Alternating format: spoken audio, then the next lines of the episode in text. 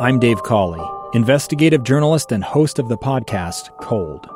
Don't miss Cold's new Season three, where I look into the unsolved disappearance of Cherie Warren, a woman last seen leaving her job at a Salt Lake City office in nineteen eighty-five. Police cast suspicion on Cherie's estranged husband and boyfriend, but never made any arrests or recovered Cherie's remains. Find Cold Season three, The Search for Cherie, anywhere you get your podcasts. This is K S L's Religion Today, a weekly look at religion and spirituality here at home and around the world. Now, here's your host, Martin Tanner, on K S L News Radio.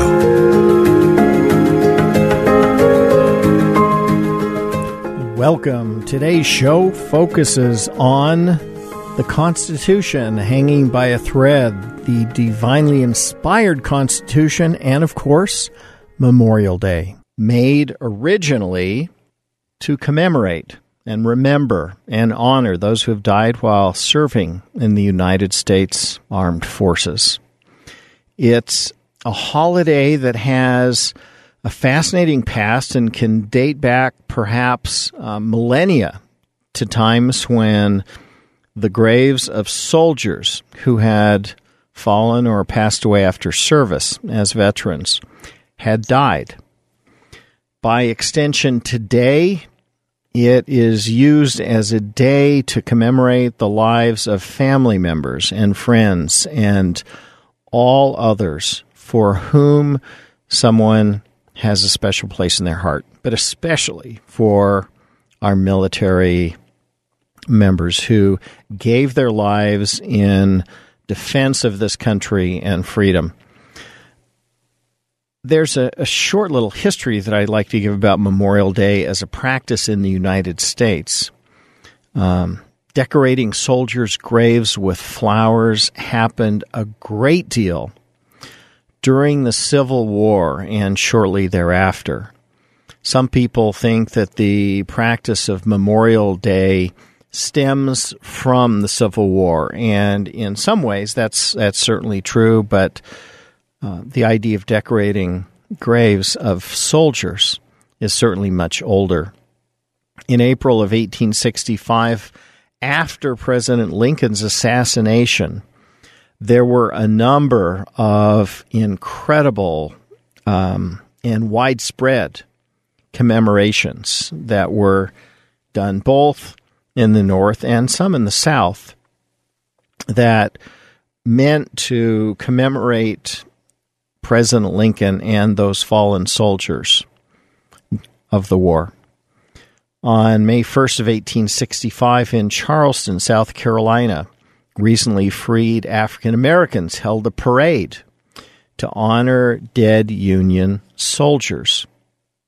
By the twentieth century, there were many, many Memorial Day traditions that had emerged in a number of different places throughout the country. On May fifth of eighteen sixty-eight, General John Logan issued a proclamation called Declaration Day to be observed annually.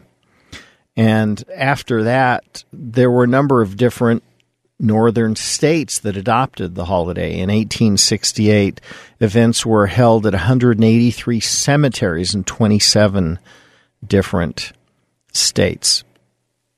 Michigan had, for example, a Decoration Day, and there were a number of other special ways that those who had given their life for their country were commemorated. In the twentieth century, we had a number of different uh, features that changed in Memorial Day. The major one is that the particular events that we now take for granted as Memorial Day become became part of a, a federal holiday. And these have uh, changed and, and morphed over time. In two thousand, Congress passed the National Monument of Remembrance Act. There are a number of different uh, related holidays. Flags of the United States are raised on Memorial Day. There are all kinds of different ways in which Memorial Day is commemorated, but it's a wonderful holiday to contemplate the concept that the freedom we enjoy to make positive or negative comments about our country or anyone else are something that have come with a horrible price, uh, a great price, a high price. And I don't mean horrible in the, in the sense that what the what the efforts were given for was not useful, because freedom of the press, freedom of religion, all the other freedoms we have are of great price. The horrible part of the price is the suffering and death of so many soldiers. Well, with that short little background, I wanted to mention some of the religious aspects of Memorial Day. Doctrine and Covenants one oh one verse eighty says, I, the Lord, established the constitution of this land by the hands of wise men whom I raised up unto this very purpose. That idea that the Constitution is something that was inspired by God and by people who God raised up for that purpose is quite an amazing thing. And I, I believe it very strongly to be true. There are a number of fabulous, wonderful ideas that are contemplated in the Constitution, and as were were done as part of the uh, process by which it was ratified. Benjamin Franklin, for instance, made this comment during the Constitutional Convention, quote, I beg for leave to move that henceforth prayers imploring the assistance of heaven and its blessings on our deliberations about the Constitution be held every morning before we proceed to business, close quote. Const, uh, Benjamin Franklin wanted the Constitutional Convention to be opened with a prayer every day. We also have many comments by the Founding Fathers to the effect that this Constitution was divinely inspired, and so were those who were part of the process. And yet, there are many today who find themselves troubled. On the right, they find uh, people on the left politically who seem to not have much reverence, if any, and in many cases even disdain for this country.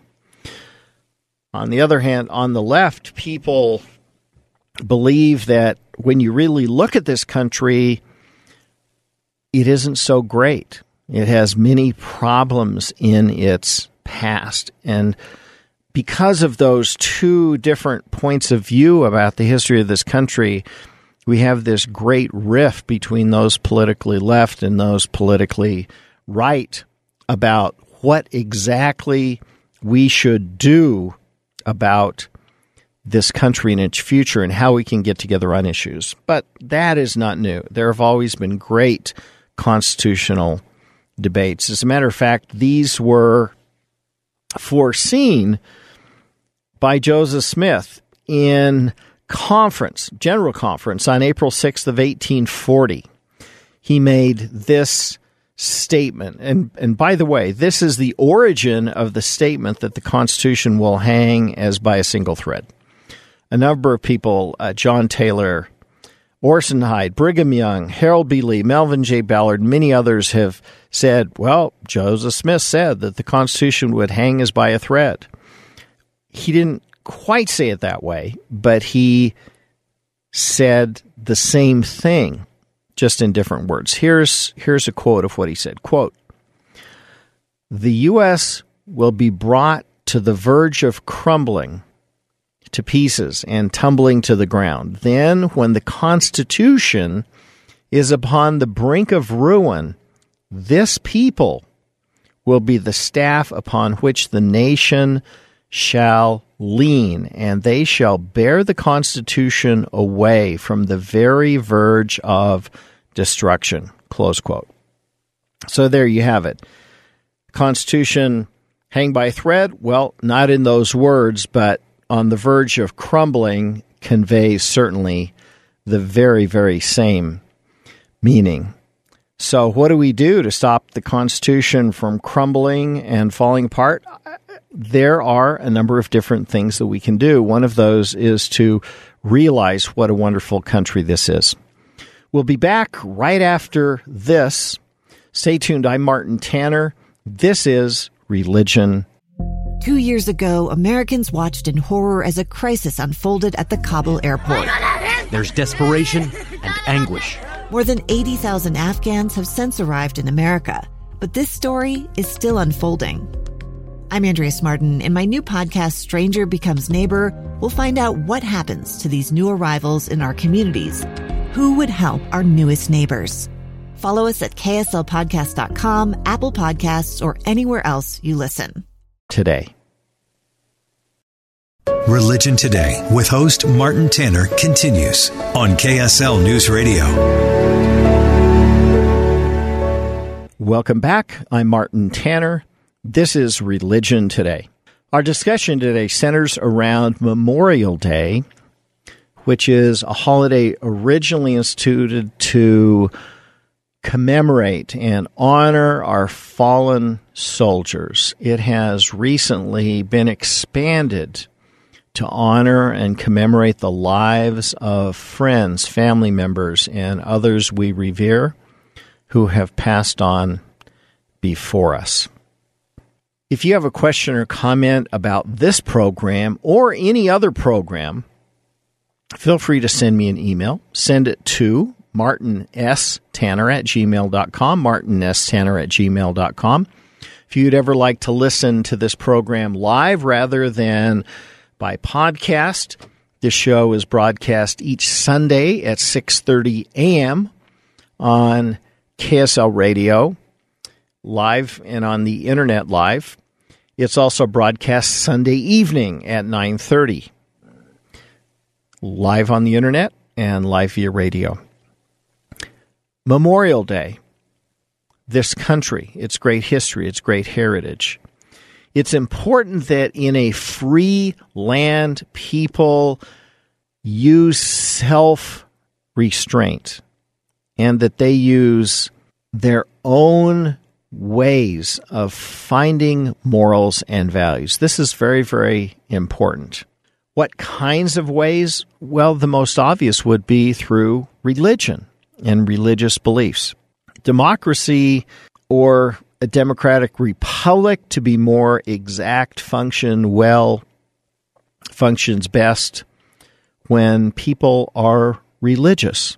Alexis de Tocqueville, the famous Frenchman who came over not long after this country was founded, observed that fact. He said, quote, "Religion is much more necessary in the republic than in the monarchy. It is more needed in democratic republics than in any others. How is it possible that society should escape destruction if the moral tie is not strengthened in proportion as the political tie is relaxed? And what can be done with the people who are their own masters if they are not submissive to deity?" Close quote.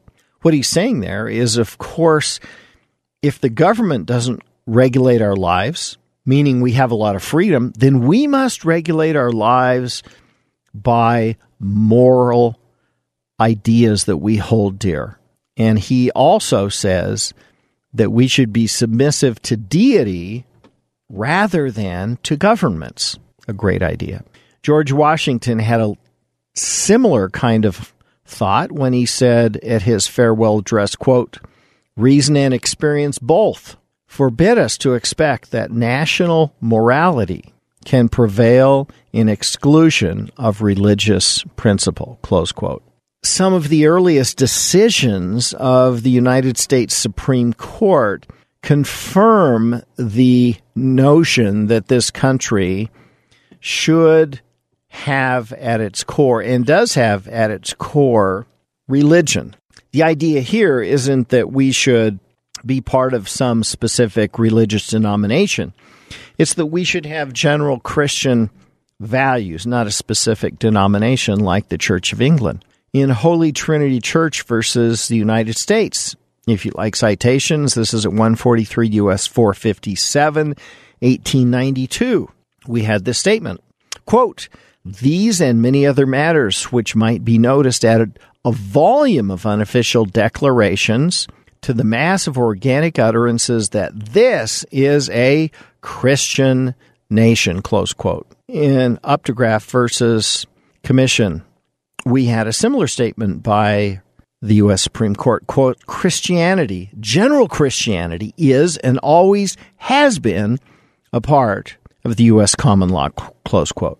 That's quite a, a statement. It's a very important statement for us to know.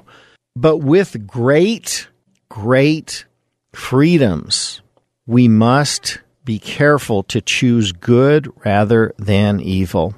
The Book of Mormon teaches that concept when in chapter five, verse two, we read this, quote, "Their laws and their governments were established by the voice of the people, and they who chose evil were more numerous than they who chose good. Therefore, they were ripening for destruction, for the laws had become corrupted," close quote. Many people see, in this country, laws being corrupted. So how do we make sure that doesn't happen? Doctrine and Covenants ninety-eight, verses five and seven, give us the answer, quote, "That law of the land which is constitutional, supporting that principle of freedom in maintaining rights and privileges, belongs to all mankind and is justifiable before me. And as pertaining to law of man, whatsoever is more or less than this cometh of evil," close quote. We have this idea that in the last days, religion and inspiration from God will be poured out on the world. Joel chapter two, verse twenty-eight from the Old Testament says, quote, "I will pour out my spirit upon all flesh," close quote. That's a great and, and fantastic idea uh, whose, whose time has come. One of the great visions about this country uh, was that of Charles Evans, a patriarch in Springfield, Utah, over one hundred years ago now, who had great concern about the future of the United States.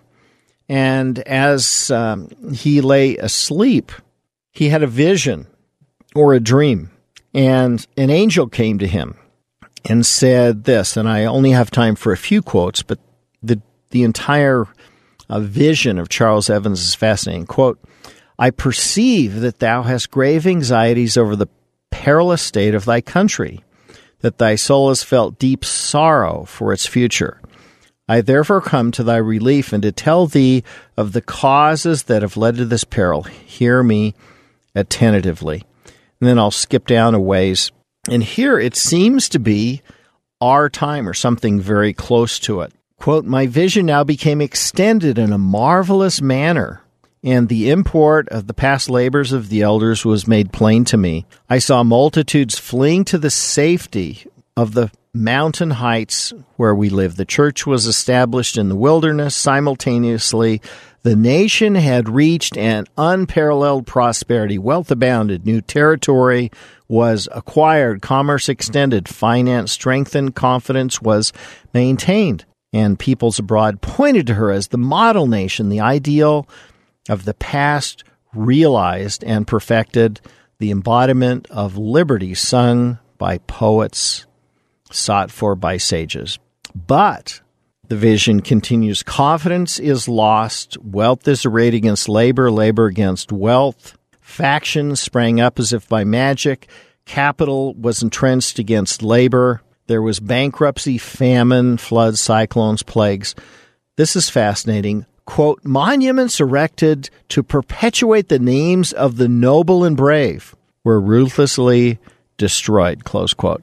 Does that not sound like Charlottesville in two thousand seventeen, the Washington Monument Terrace, to, uh, the Lincoln Memorial. I mean, there are, this is quite fascinating and and seems to be quite accurate in many ways.